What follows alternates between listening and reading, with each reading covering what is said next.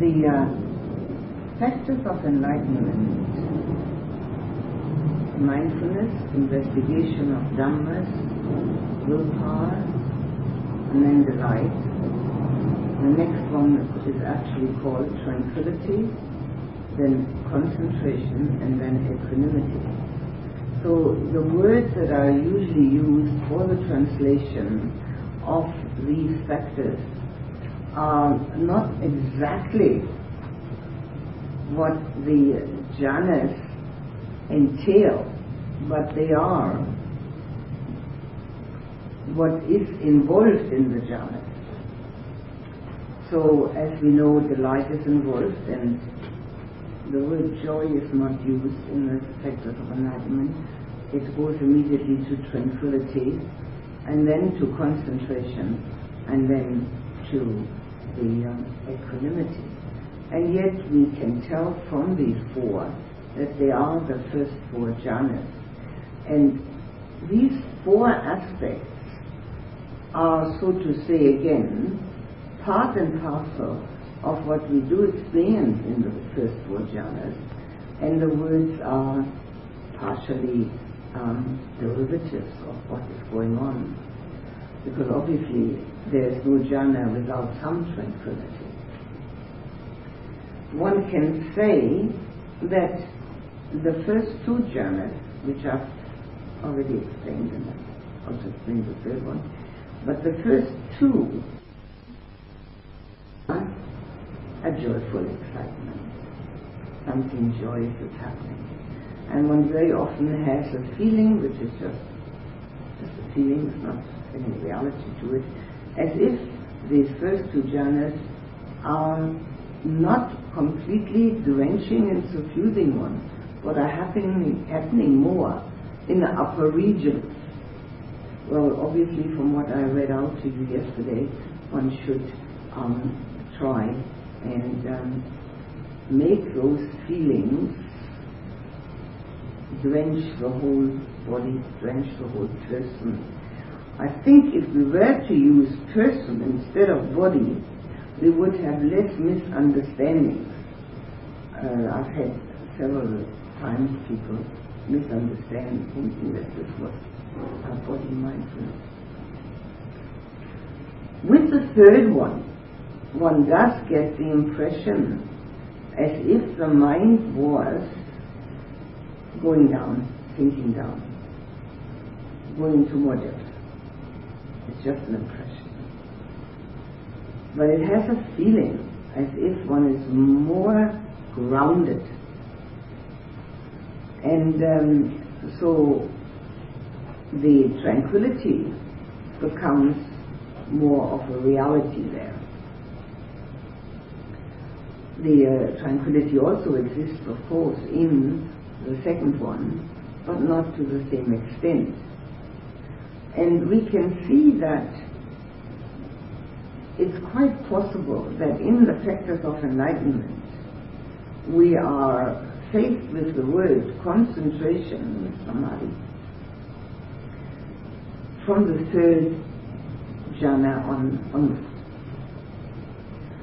And that sort of bears out the experiences because in the beginning, first and second, the mind still has um, the tendency to wander off. It, uh, one can bring it back, but it does have the tendency not to be solidly um, focused on the um, meditation subject. Whereas when third jhana arises, the concentration and the focusing should be such that one isn't um, bothered with the mind, mind's wanderings. If it does, it's easy to bring it back.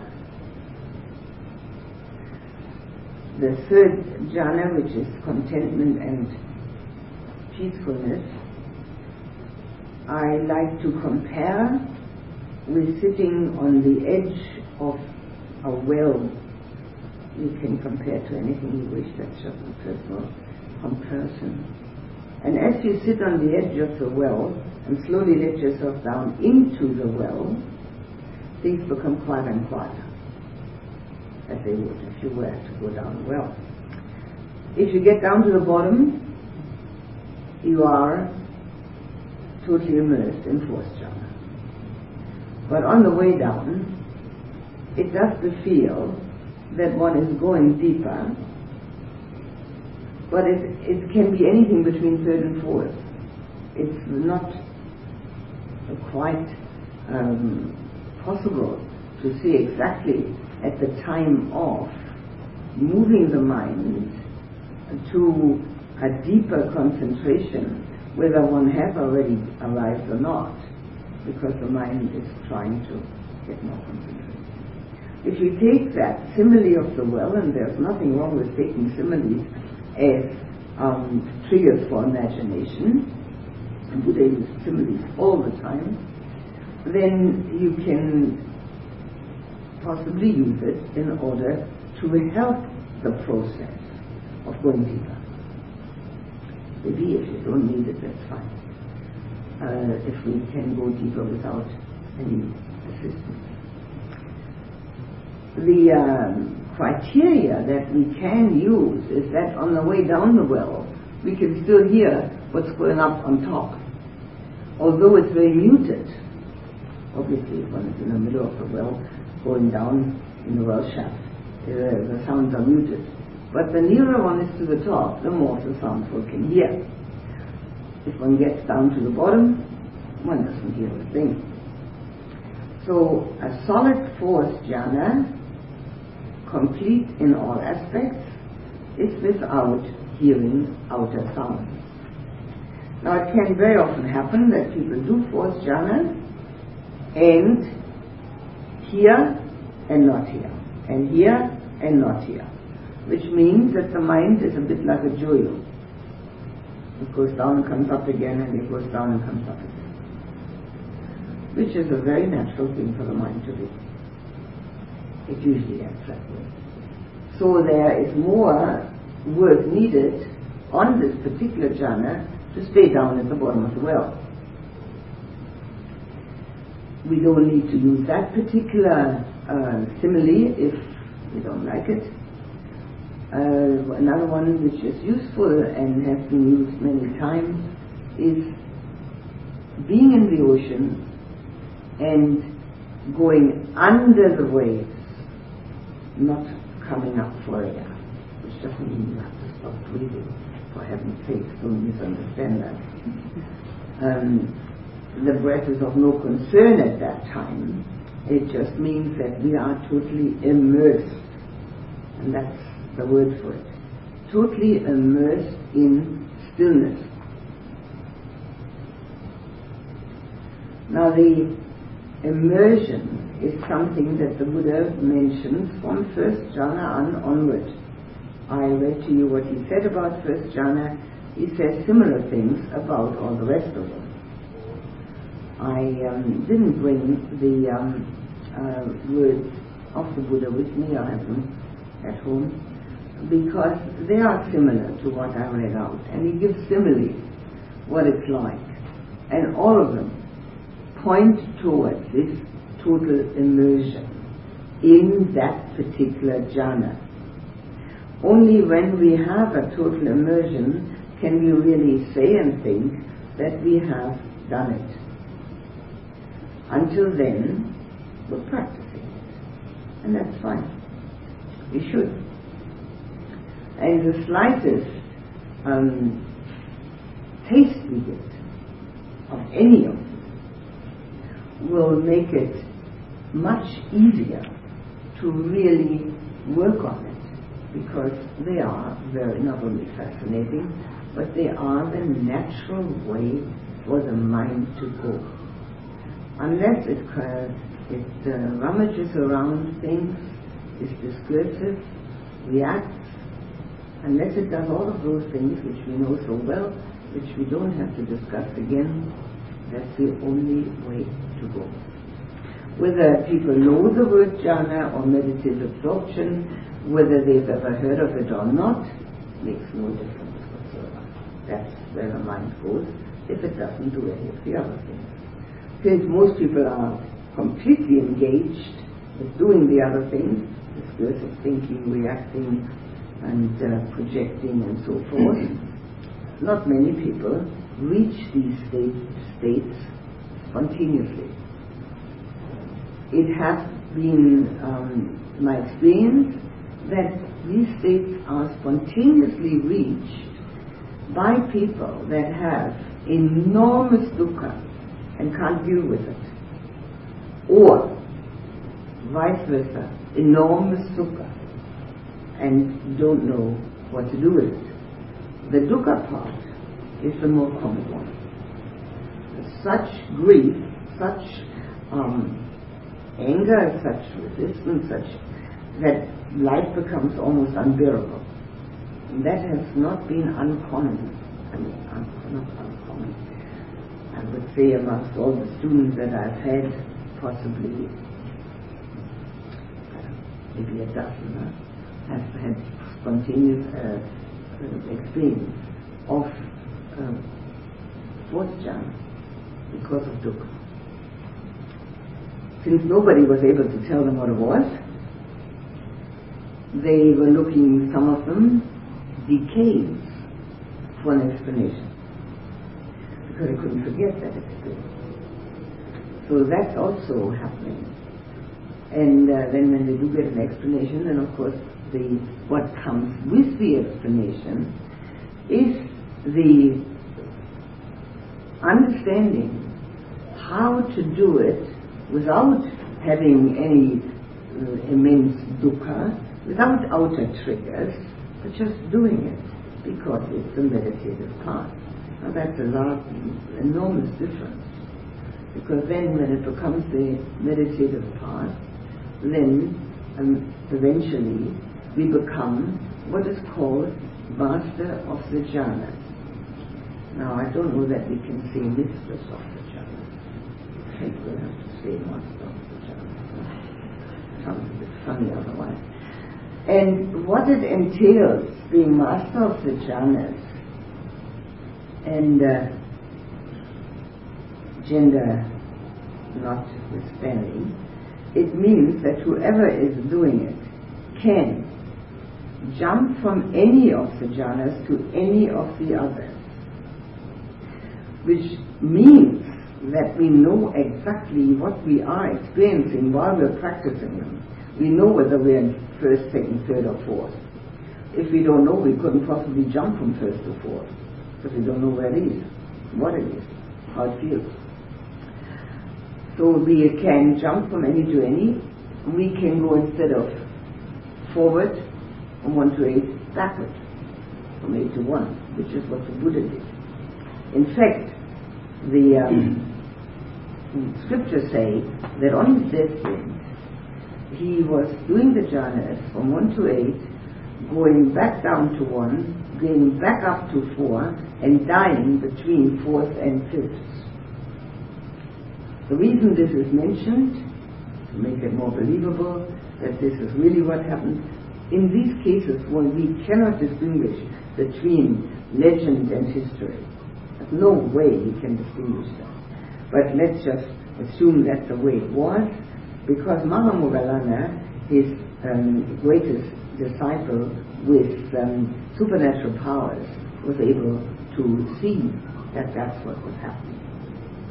So um, I have no way of telling whether this was really so or not, but uh, it is accepted in the tradition that this is what it was.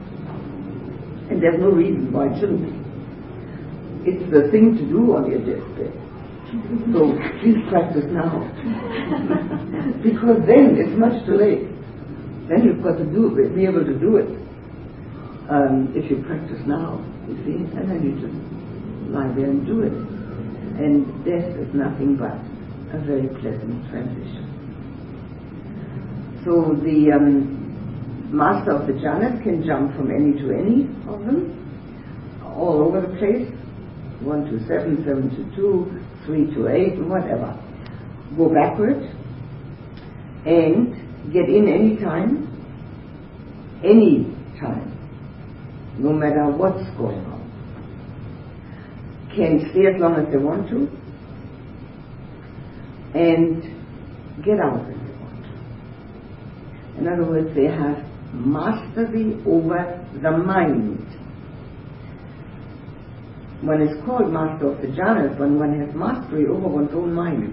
Now, I'm sure you can immediately understand what that means if one has mastery over one's own mind. Mastery over one's own mind, which at that time is also, has to be quite purified, will also be of great benefit to other people.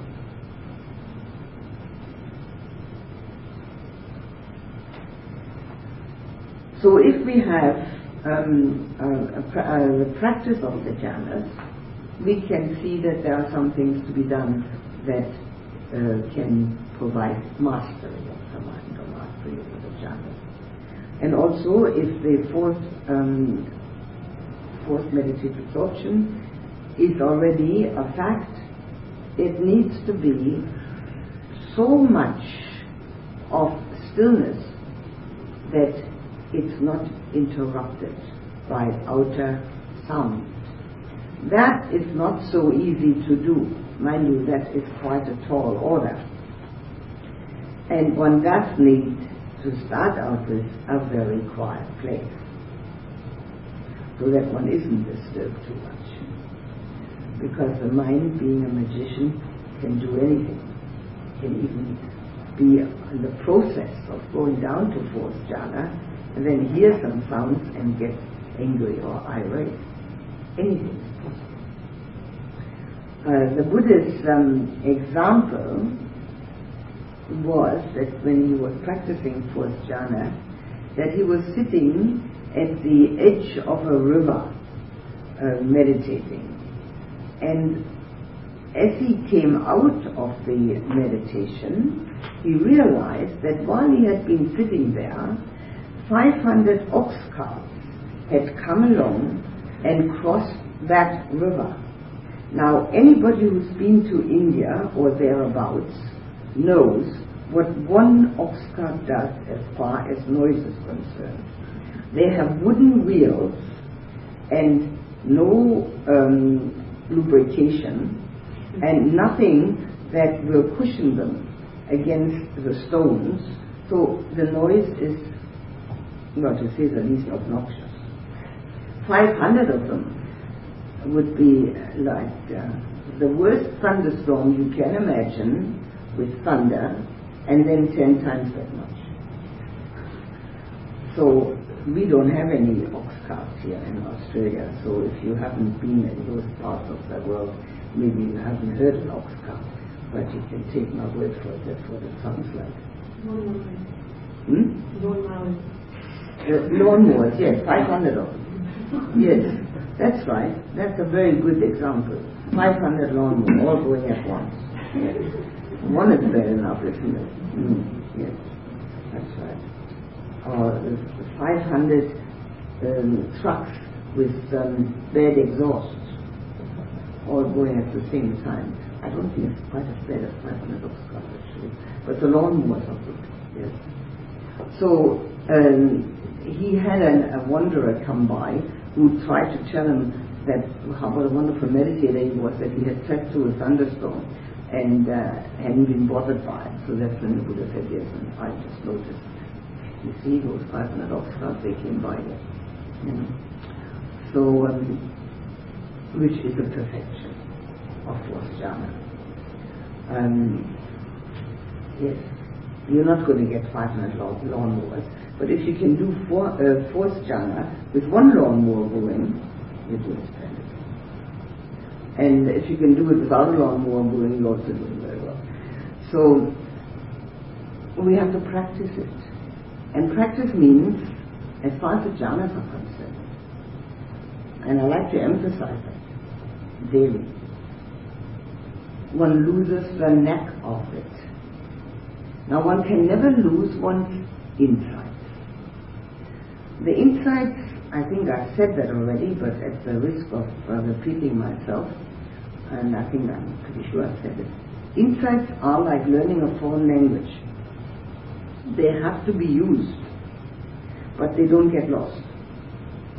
They are in the back of the mind. And uh, then when we, let's say we have learned uh, a foreign language and haven't used it, when we hear it, it sounds familiar. And as we hear it again and again, we are able to understand it. But if we had used it all the time, we would be able to speak in that language. That's insight. If we are using our insights all the time, we're able to speak with insight. Or, nobody wants to hear us, to think with insight. But with the jhanas, it's a different story altogether. If you don't practice them, we lose them. You can compare this, actually, uh, I like to compare it with yoga of the mind. Now you all know what we do when we do yoga exercises. We have to stretch and get the body limber and get, get the muscles and the tendons uh, to a point where it's easy to, uh, let's say, touch our toes, that type of thing, whatever we have learned to do. And uh, the body becomes malleable and flexible. And then we stop doing yoga and then it all becomes stiff again. We can't get down to our toes. We have to practice it. It's the same with the mind. It gets limber, malleable, flexible when we do the jhanas. If we keep on doing them, no problem. If we stop, let's say it stopped for six months, why anybody should do that, I don't know, but the justifications are manifold, and the ones I've heard are very varied they all sound uh, logical. They still don't make any sense, but they all sound logical. If one stops for six months, for instance, one has to re-establish the ability. It won't be as difficult as it was the first time. One doesn't need as much time, but one has to re-establish ability. Because the mind is no longer as malleable, as flexible, as limber as it was being malleable and flexible, it also means that it has enlarged its horizon. See, they have a certain, well, most people anyway, have a certain horizon of thinking. And with most people, it's quite a narrow uh, perspective that they have. It concerns the things they do, it concerns their survival, it concerns the things they like and dislike. It concerns the people they know. Well, even with all that, even our little planet isn't covered. Never mind the galaxy. Never mind the 10,000 galaxies that the Buddha said he had influence over. we don't think of the galaxy unless we're an astronomer. And then we think of it because it's part of our knowledge system. Well, about 10,000 galaxies, nobody has any idea what they're like, I don't. But it just means that our perspective is so limited because we put self, me and mine, in the center. When we do the jhanas, the center position shifts automatically. To. At least while we're doing the meditation. And the seeing we have shifted it, it has shifted by itself actually. It does stay a bit shifted to the side. Me, mine, self, I is no longer the uh, the sun and the moon around which everything revolves. There are larger issues at stake. And this is only possible that the larger issues are at stake with a mind that has become flexible enough, malleable enough to see totally different states of consciousness for itself. most people that one talks to, in fact, I, I really don't think anybody that hasn't done the, um, or isn't engaged in spiritual practice and has done some meditation would never follow along those lines in any kind of conversation. It just isn't part of one's own thought process. But as soon as the mind has become,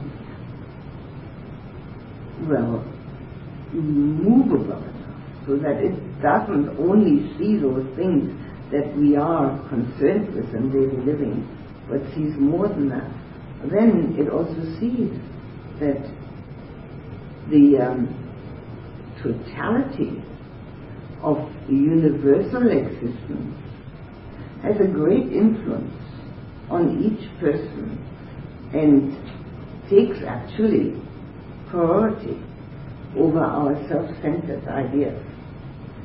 So we've shifted. We've shifted the center position of the me. It's not gone. The jhanas don't take it away. The jhanas are not super mundane. The path and fruit moments are super mundane.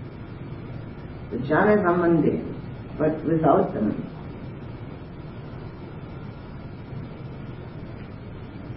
I don't know how anybody would even get near anything. The Buddha certainly practiced them. The uh, fourth jhana has as its um, result, and again the uh, the cause for the fourth is of course the third jhana, because there's um, already peacefulness there, and it just it just goes down into this well chakra. Uh, has as its um, effect that the mind becomes uh, far more energized. It's like a rejuvenation system. Another reason why one should do it every day. Minds deteriorate that aren't looked after. Bodies naturally deteriorate. And very few people in the world don't do some looking after their bodies in order to um, slow down the deterioration if they can.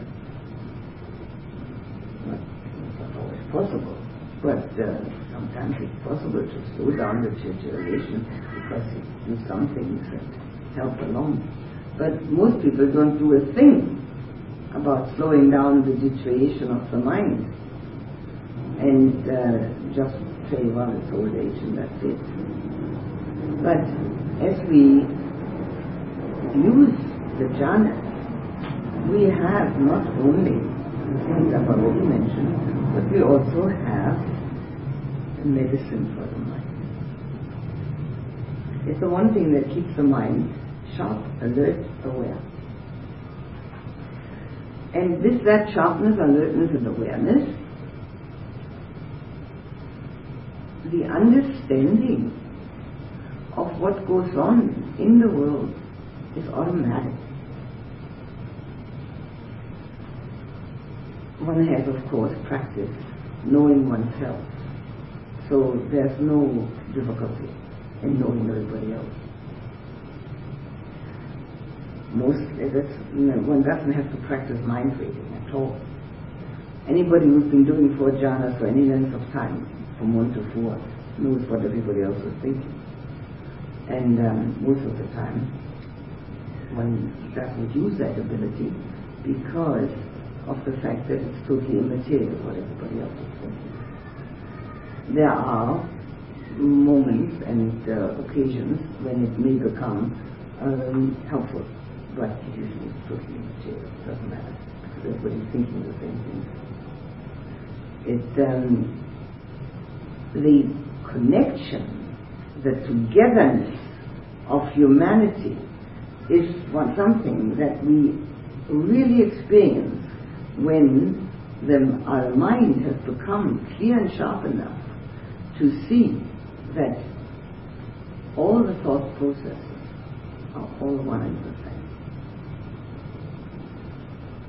It's interesting to know that, but it doesn't have any particular value in your meditation other than the ease and ability for loving kindness and. I mean, if nobody is different from myself, what's diff- difficult about having loving kindness and compassion? And it's no longer wishful thinking, it's no longer the idea uh, of seeing everything with rose-colored glasses, but it's a natural phenomenon.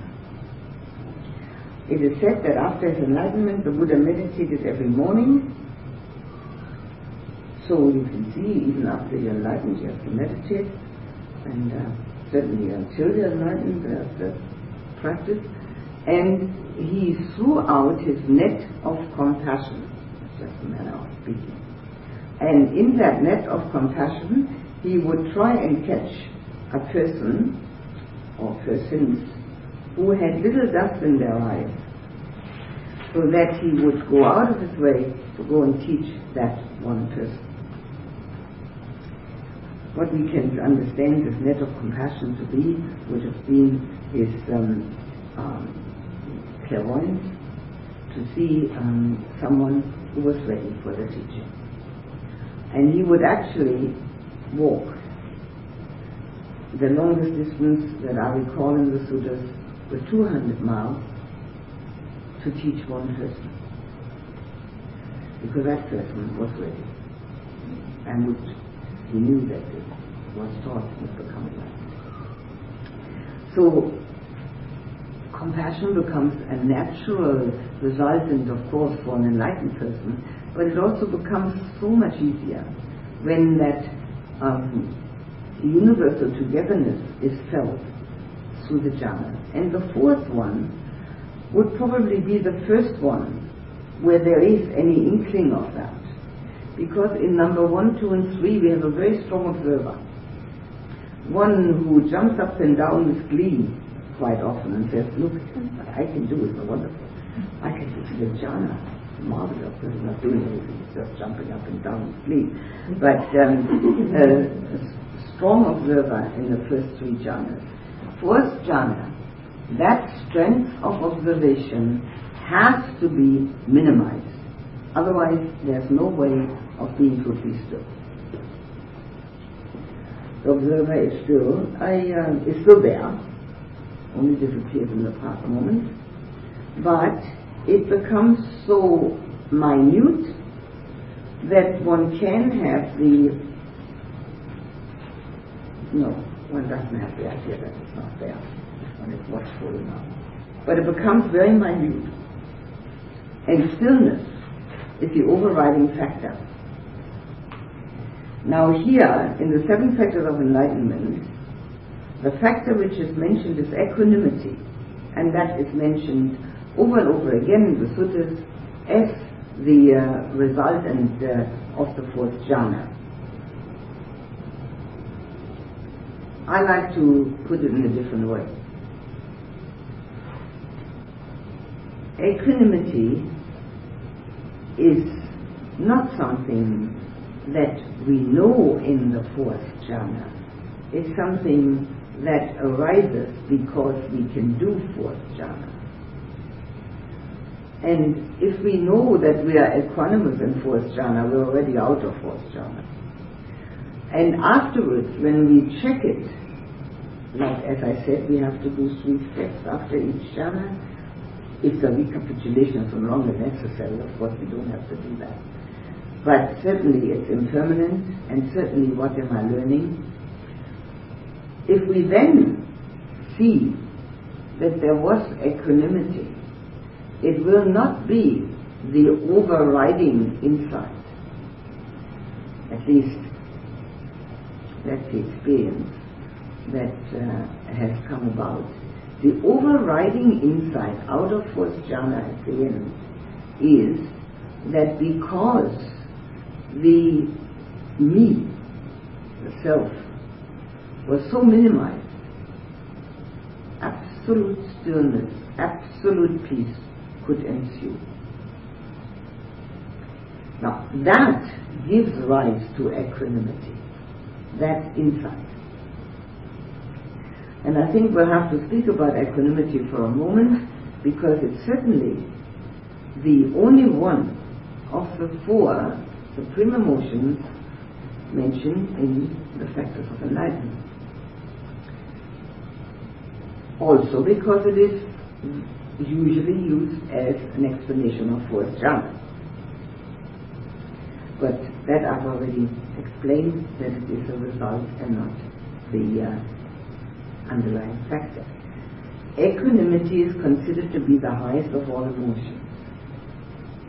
And of course the far enemy is restlessness and anxiety and worry. And um, but the near enemy is indifference. And I very briefly did mention that already. Indifference is a kind of protection and armor that put, people put around them because their own emotions and the emotions of others have played havoc them. And they think that if they just let go of all that emotionalism, then they'll be alright. Which partially is true, but only partially. Because letting go of emotionalism on the negative side is right. But if you let go of all emotions, you're letting go of loving kindness and compassion. And so indifference is something that does not include loving kindness and compassion. It's cold and dry. And the person who has practiced that feels like um, a, like a bystander and not a participant.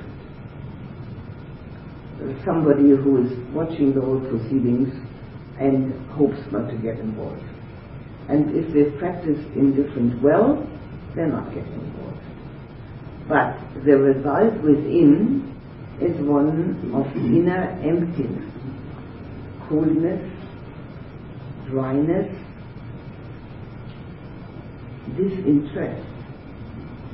It's difficult to be interested in anything that does not concern one's own personal survival or one's own personal gratification of one's desire. It's a very strong barrier to practice and a very strong barrier to happiness. It's um, easily mistaken for equanimity because the outward signs are similar. A person that has indifference doesn't get excited. And uh, they don't get uh, sentimental or worried about things. They're just getting on.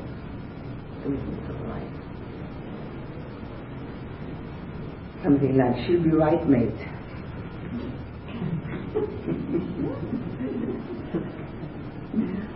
Why that should be feminine, I've never figured out. But anyway, it is not conducive to the practice of purification. And it needs to be understood and seen in oneself. Having understood and seen it in oneself, one can easily get rid of it because it's an um, self-made um, emotion which is actually only imaginary. It has no connection to equanimity.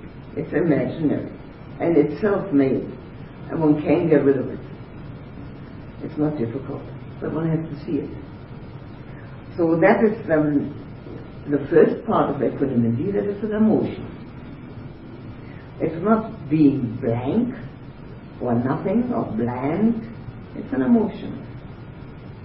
It's an emotion which is entails and, and encompasses loving kindness and compassion, also of others,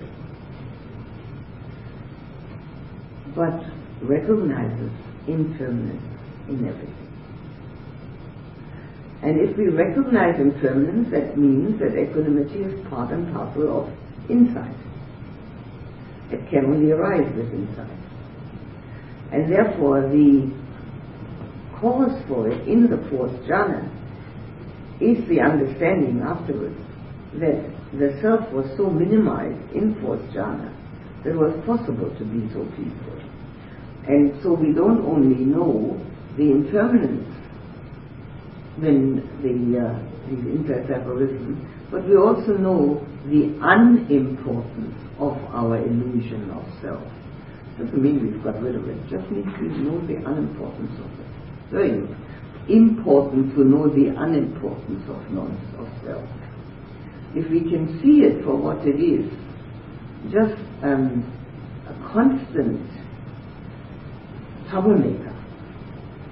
The only one troublemaker in the world, there is no other. The one that's concerned with me and mine, then we have gained great insight out of our meditative practice. Now, possibly we did it out of the um, contemplation. However, if the meditative practice does not hold pace with the uh, insights out of contemplation, we don't really have the personal experience of it. Personal experience comes through the meditative um, happening. When there is fourth jhana and we come out of it, even if it was only brief, we know this is a different level of consciousness. One where self is not standing in the center position. As long as self is in the center position, we're actually thinking. But we have to shift it and shift it and shift it until we can get it to fourth jhana. And that's why the first three are really not very difficult with each other. Because self is still in center position as an observer. But the fourth one is more difficult. And the mind very often uh, has sort of a resisting uh, effect also, not so easily get uh, left to the device of being quite So equanimity in the first place is an emotion, but an emotion which needs insight in order to have any effect on us. Now sometimes, and I'm going to preempt that, people say, oh, but I like my passions. I want to keep them. Well, go right ahead. Then, no equanimity. If one likes one's passions and wants to keep them, that's fine.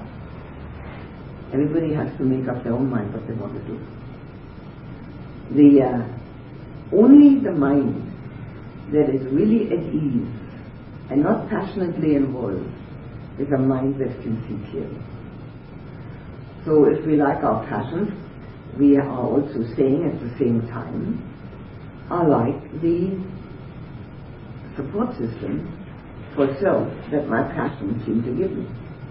Because I am passionately happy or passionately unhappy passionately wanting, passionately not wanting, whatever it may be. And that support system is, of course, used everywhere by everyone.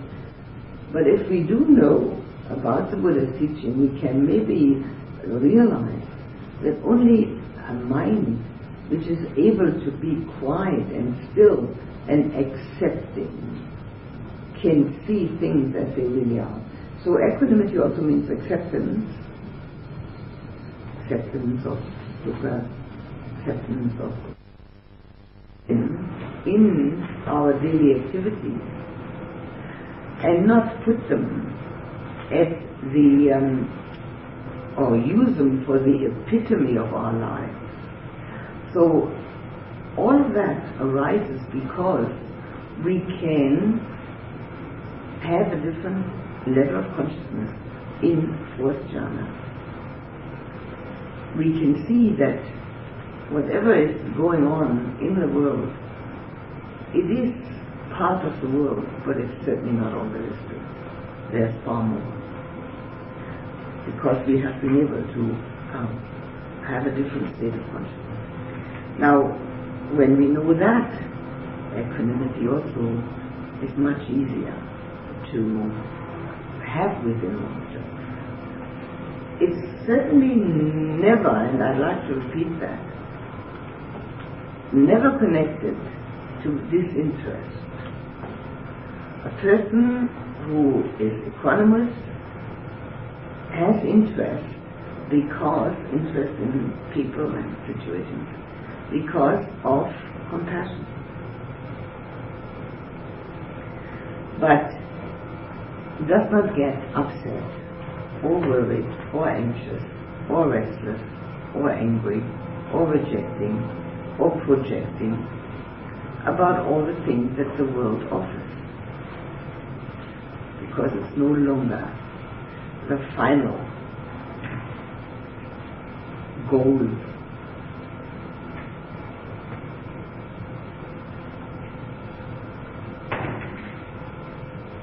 So we don't really want to use the word equanimity for the state of fourth jhana, but rather for the insight which arises out of having practiced fourth jhana.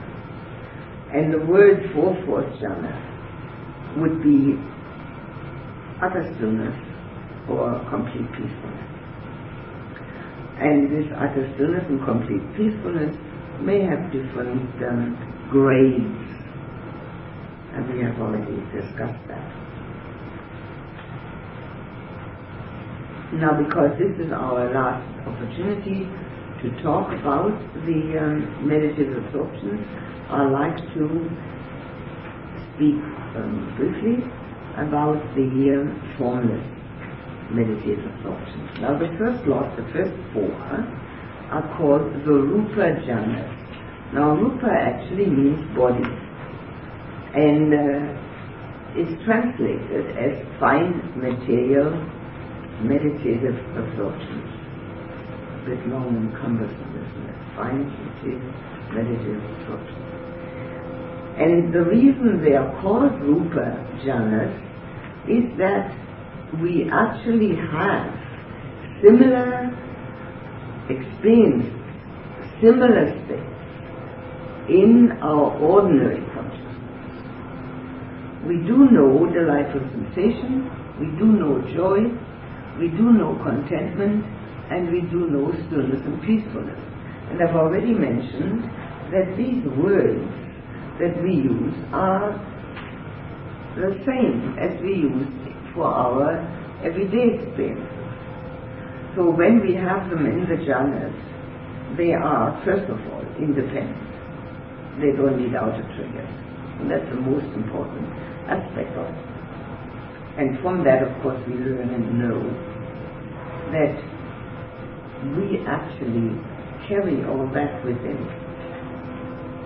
Knowing that we carry all that within brings more joy and more of a feeling of togetherness. But also, we have, we can relate the experiences we have in the first four jhanas two experiences we have in our daily life, although the jhanas are far um, in quality and in quantity much greater, there still is a relationship. Now when we come to the formless jhanas, they're called arupa. The uh, syllable a is non. An. Ata is me and an en, not en, like you would say it from English, an.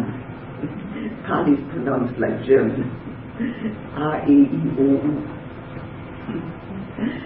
An, A-N, means non. And Ata means me, or I. And Rupa means body, and As, Rupa, non-body, formless. Formless meditative thought, Arupa jhana. Formless because there's absolutely no connection to anything that we can experience in a daily living. There's no connection to the, um, the physical sensations, and there's not even a connection to filling oneself from top to bottom, suffusing and drenching, like the Buddha says. None of that. They're totally different state of consciousness. The fourth jhana is the springboard for the next four which doesn't mean that it isn't sometimes possible and happens not infrequently, that people who know the first three very well and can do the third one very well, um, spontaneously get from the third one to the fifth one. That does happen. Then one just has to go back from the fifth one back to the first. Um, but actually speaking, the fourth one is the springboard, and there are many sutras where the Buddha only explains the first four. There's also an explanation by the Buddha that one which I've already mentioned, that one should on purpose let go of the lower sutta to get to the higher one, and that after any of the of the jhanas and get to the higher one, and that in any of the jhanas afterwards one can do passion fruit. It doesn't matter which one they are. So even after first and second and third. However, the experience has been that the fifth, the sixth and the seventh jhana are most conducive for the attempt at a possible. Which doesn't mean the others are not possible. The Buddha said any of them. And also, again, not to wait till the lucky chance arises that one can go to the next jhana. Practicing the one one can do so that one becomes more and more perfect at it, but also on purpose, leaving it and trying to go to the next one. Now, leaving fourth jhana has the appearance as if one is coming for out of the bottom of the well, coming up to the top again. Just a manner of speaking. There's no well and there's nothing happening, but that's the manner of speaking, the feeling of being down below and coming up. And then the uh, feeling and experiences that there's an enormous expansion. Now this enormous expansion can happen just spontaneously. It can happen because one is thinking of it. And we mustn't underestimate the power of the mind that can do the job. It is one of the imponderables which the Buddha would not answer he didn't answer the intricacies of karma. He uh, didn't answer the questions about that. He didn't answer the questions about the um, influence that a Buddha has. He didn't answer the question about the beginning of the universe. Wasn't concerned with Big Bang. And he didn't answer the question about the power and the influence of the person that can do the jhana. Power of mind of the person that can do the jhanas is a factor. And the better one can do them, of course, the more power of mind is there. That's natural. So it can happen spontaneously. It can happen because one is thinking of it.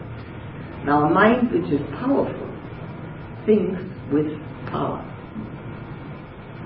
thinking with power is different from thinking with discursiveness. So there are other ways of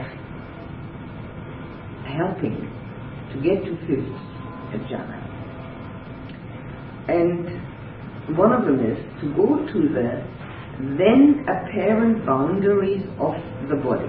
They are not the same boundaries that we experience at this particular moment. At this particular moment, we experience the boundaries just where our skin ends. Well, when we do jhanas, it isn't exactly the same. But we do experience, having come out of force, we do experience boundary of the body at some more diffuse level, not exactly like this. Now, at the moment, it's exact. We can tell exactly we could take um, a pencil or any kind of instrument and just go around the boundaries of the body. Uh, when we've done four jhanas, that is more diffuse, but it's there. So we can go to that and willingly and voluntarily and purposefully expand from there. Keep going. And there the Buddha said, we let go of the separation and the differences. Which means, and he explains that too, which means we first go from the body out to nature. And we no longer differentiate between this body and the trees and the grass and the bushes. We never, we no longer differentiate of the seeing the villages, cities, the houses, other people. The expansion goes on and on and on. And we don't uh, differentiate any longer between the clouds and the sky and the horizon and go beyond the horizon with that expansion. Now, if you tell that to somebody who's never heard of meditation, they think that's crazy. Well, that's fine. And uh, anybody who's ever done jhanas knows, sure, why not? and They can already tell the difference between the levels of consciousness. Levels of consciousness are self-imposed. And most levels of consciousness that are self-imposed are very um, limited and um, very um, much bounded by separation. So the Buddha talks about non-separation. And having done fourth jhana, that should be not very difficult yet to fix. One of the difficulties that people had in the past experienced with jhanas is that they were told they were difficult. If we're told something is very difficult, our immediate reaction is, hmm, probably won't be able to do that anyway. Better stick with what I know. And if it's that difficult, oh, probably not for me. They were told wrongly if they're not difficult. They need practice. That's all they really need. So we go from our own body limitation, boundary, consciousness, further and further. Now we may not need all these stations on the way. We may not need trees and bushes and flowers and grass and valleys and mountains and clouds and sky and horizon. We may just be able to just expand. But if we do, we can use all those. Just go as from spot to spot.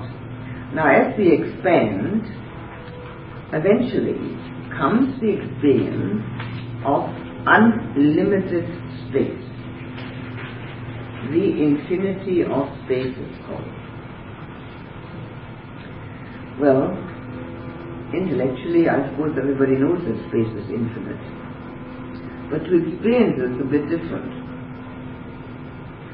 In fact, it has the connotation that, and the experience embedded in it, that what we usually experience and what we usually put our mind on, what we usually think is important is ridiculous. Within all that space, what could possibly be there that's so important that we get upset about. And the other thing is that this is all after the meditation, of course, not while we're doing it. Although in the beginning, probably while one is doing it, the mind probably uh, reacts to that first or second time that one experiences infinity of space. And with that reaction come these thoughts. But later, when one can do it well, one can stay with it.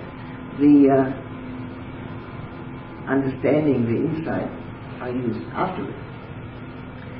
And the most profound insight which arises from the fifth jhana is the fact that within that space, there was def- definitely no single building block, no single person.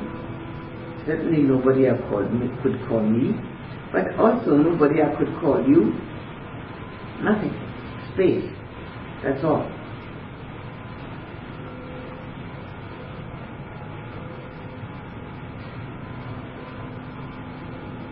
To experience that, the mind has to be ready.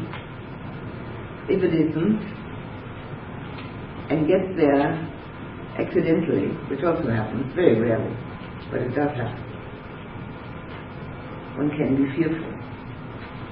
Because there's nobody there. And yet space is there.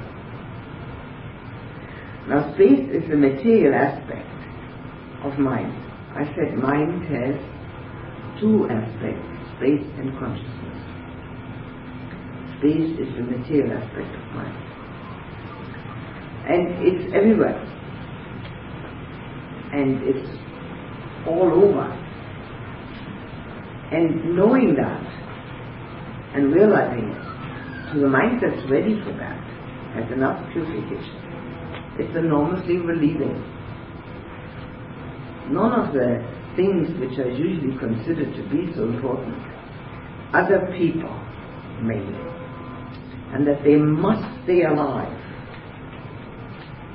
mainly, or name and fame, or money and health. All of these things disappear into space. They're not there. So the mind couldn't be ready for that.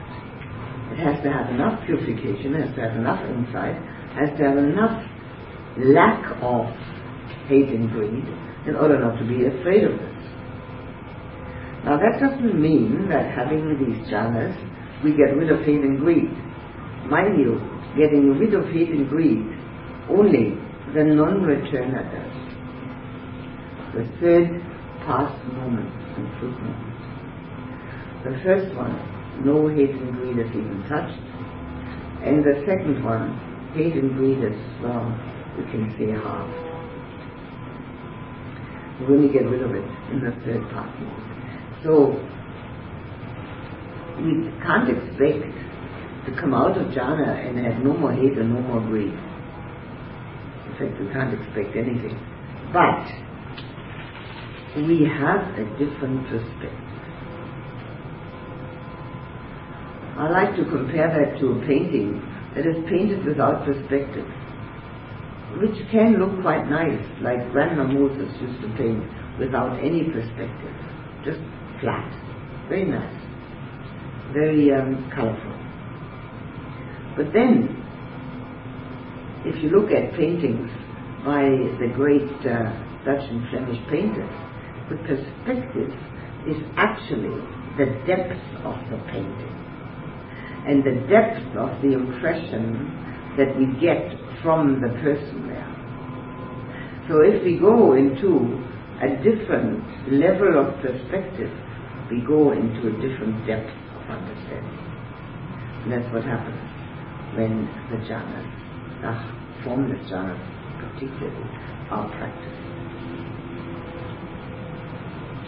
So we have in the fifth jhana the first inkling of a totally different level of experience, which has no relationship to our daily experience. Nothing. No, what, none whatsoever. And we can, uh, it's quite um, rare that a person would have his jhana um, accidentally. It does need the practice and the purification, the practice of the first four and the purification of mind, because then the barriers are not there. In order to be able to enter any jhana, we have to let go of the five hindrances. And of course they come right back. But the more we let go the easier it is to reach higher jhanas. Some people naturally have less of the five hindrances, but everybody has. Not everybody has them to the same extent, but everybody has. So the fifth jhana entails the sixth one. Just like the first jhana entails the second one. But when we have the light, obviously we have joy with that. So if we see the infinity of space, we have to have infinity of consciousness. Only infinity of consciousness can be aware of infinity of. So what happens if we want to go from fifth to sixth is that we move our attention from the fifth one, which is space and spaciousness, but that again is a word which is meaningless because people use it for all sorts of things, um, to that which is experiencing that, which is the consciousness. And the consciousness has to be infinite at that time. So this would be a very quick transition from infinite space to infinite consciousness. It may not work. In that case, we do as we did when we were trying to get into the fifth jhana. We go to our own personal consciousness, awareness, which everybody knows, and which appears to be limited by the limit of our head or brain. That's apparently where our awareness resides.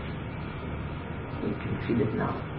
Don't have to go to any great trouble to feel that. And if we stay with that, of course, that's the limit we'll have for the rest of our life. That is the limitation, self-imposed limitation. So we go to that and then expand that to become conscious of exactly the same what we said about space. First, nature, without any separation. Then the uh, everything that we can find, trees, meadows, brooks, oceans, valleys, mountains, clouds, sky, horizon, becoming conscious of all that, awareness, and letting the consciousness flow out past any horizon, past anything that we can become aware of, encompassing all space. So the infinity of consciousness is experienced as an encompassing of all space. And as we experience it in that way, we recognize, maybe while we're doing it, which is of course taking us out of it, but afterwards we recognize that this infinity of consciousness means that we don't own a personal consciousness. And again, that there was nothing within that infinity of consciousness which was owned by anybody personal, which had any separation from anything, but was cosmic consciousness. And as we realize that it was cosmic consciousness, the other result from that is that we feel responsible. Most people don't feel any sense of responsibility for their anger, their dislike, their worries, their anxieties, their They're nothing at all. They just do it. In fact, they justify all that. But when we realize that this is cosmic consciousness, it's hardly likely that we wouldn't get a sense of responsibility. That anything we carry around in our consciousness settles in infinite consciousness. Because that is what we're part of. And having that sense of responsibility should, would, hopefully does, give one another incentive to purify. Purification always means getting rid of the five the, to the greatest extent possible. We only get rid of them completely when there is uh, for the arahant, but we get rid of them to the extent that is possible. That sense of responsibility that really arises um, with, uh, with a vengeance in six jhanas should be noticed. And it means that we no longer see ourselves as a totally separate entity that can do what it likes. Most people think they can do what they like, they can think what they like, if they don't stop killing anybody.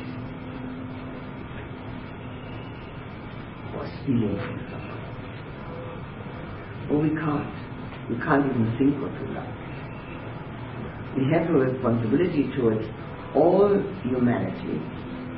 We have a, actually this um, cosmic consciousness is available to all beings that have consciousness, which is far more than just humanity. And having this understanding that it's very important what we do because of the fact of how it affects others does not give rise to self-importance because we are standing but there as an objective observer.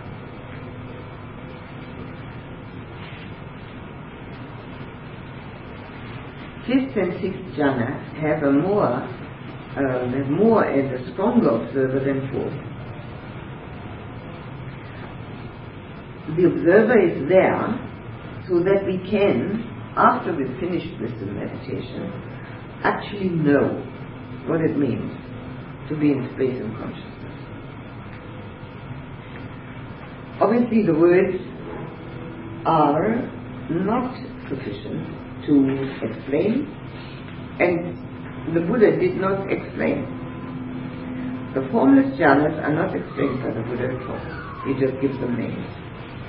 Infinity of space, infinity of consciousness, and the seventh one, nothingness the base of nothingness. Since it isn't explained, most people totally misunderstand, and since they think it's very difficult to do, they also think that I don't want nothingness, so I won't do it. That's a logical conclusion, which can show us quite clearly how very limited our thought processes are how it's much more important to have experiences rather than thoughts. The thoughts can only become very um, helpful when the mind has gained strength, purity and clarity. And then they can become helpful. But when we think, oh, I don't want nothingness, why should I want something that's nothing? So I won't do this. That's a typical reaction from a non-trained mind. The difference between a mind, the mind is training and non-training. And the Buddha never used the word Buddhist and he never used the word Buddhism. These are all later inventions. He called people like us practitioners, not Buddhists seekers, those who practice. And that's what we practice, not Buddhism, but Dhamma, the truth. An arahant is an asekha, a non-practitioner. Very interesting because when I first saw that I thought, oh, that's interesting. Practice. Hmm. Wonder why. You know, but obviously he's finished this practice. Doesn't mean that the enlightened ones don't meditate, they sure do. But they don't have to practice purification, they've got it. So we are Sekha practitioners. And this is a, one of the um, things that I often and usually say in Germany, where I teach nothing but Catholics. And they love it. To be told that they don't have to be Buddhist and that they don't have to practice Buddhism. In fact, it makes them eager to come and do it. But that wasn't the reason why I told them. I had no idea that that was going to be their reaction. I told them because it's the truth. The word Buddhism didn't exist under the Buddha. I mean, why would he call something after himself? I mean, is just not, not on. And uh, so the same uh, uh, thing applies the person who is uh, practicing. Now, obviously, what I said about seventh jhana is wrong uh, thought, of which we have innumerable. We can never count all the wrong thoughts. We shouldn't. It Doesn't matter. Eventually, we get rid of them. We get rid of them in two ways of the wrong thoughts. First of all, we might have right ones. But secondly, not only are we going to have some right thoughts, which is also very helpful, but we will also learn not to think all day long. There is nothing to think about. There are only projections for the future and memories of the past, and hopes and desires and dislikes. That's all it is. That's all what one thinks about. Now I'd like you to check that out, whether that is really so. And if you see that's really so, I think it will give you the incentive to stop it. Naturally, we have to think when we make a living, when we have to go about our jobs. We have to do that right, Okay. But, I mean, how many hours do people work in Australia? Eight, maximum. Right? So there's plenty of hours left where one can be instead of think. And when the mind has, and this is a point that I want to make, And the mind has the ability to be in the jhanas, it can also be quiet and peaceful out of the jhanas and not project and hope and uh, remember and, and wish and dislike. It just is. Which is another benefit that we get from the meditative experience. It doesn't mean being half asleep. That doesn't help at all. And it doesn't mean a trance and it doesn't mean not knowing what's going on. It just means that the mind is at ease, is at rest. And we know it. And sitting with the mind at ease and at rest is very, very helpful for the energy level of mind. See, that too is of course limited. We don't have unlimited energy. That's why fourth jhana and also not constantly thinking during the day help us to raise the energy of our mind.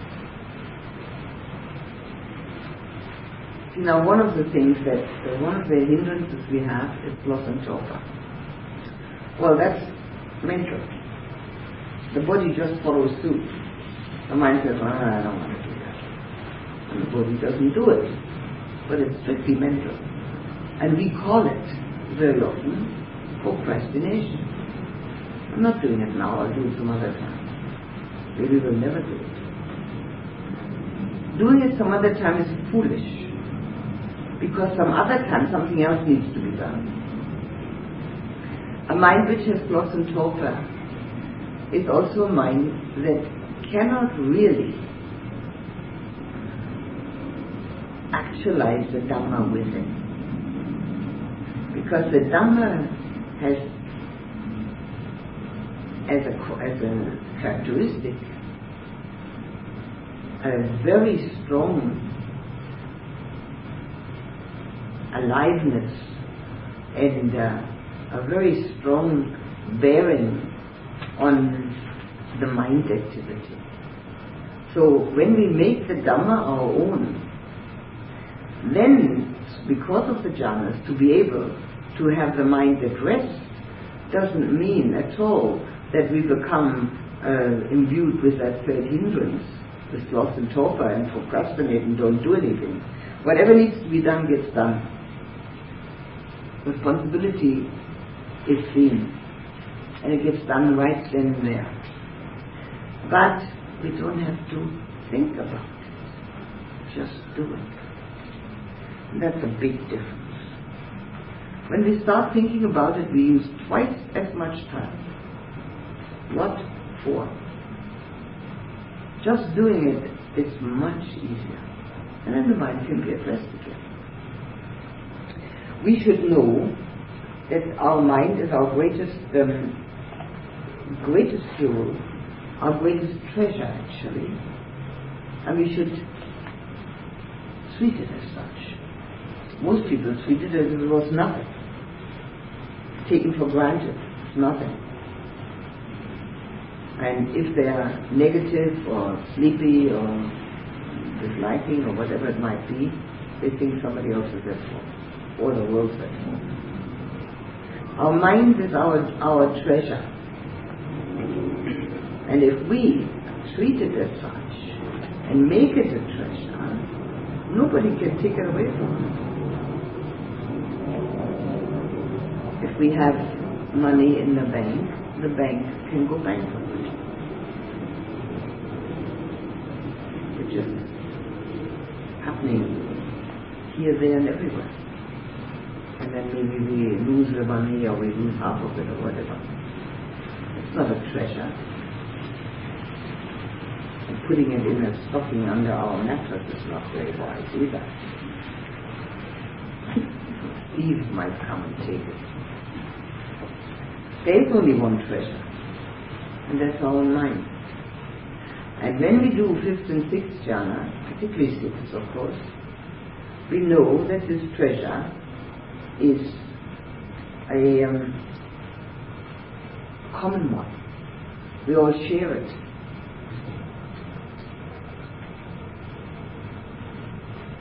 And that also gives rise to one's um, compassion that one would like to actually share the way to make that treasure valuable. It's a great pity that there are so few people in the world that do that. Because it would make a lot of difference. I mean, few by numbers. It would make an enormous difference if more people were to make their mind a real treasure and have enough compassion then to share that. We all share in the same mind. Interesting, isn't it? Maybe if we can really get that uh, as a factor of truth, we will feel more responsible for what we're thinking. The thought processes of everyone are common and um, are equal uh, property.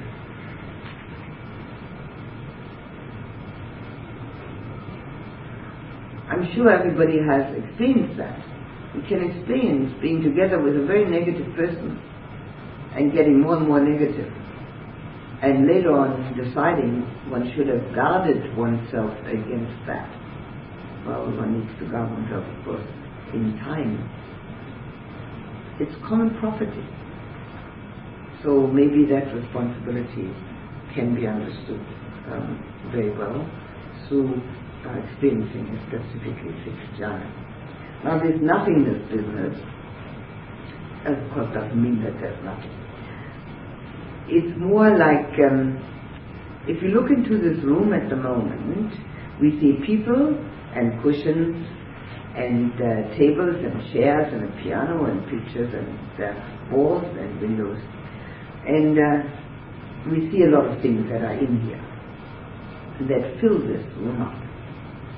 let's stay, stay with the people and the furniture. The people and furniture.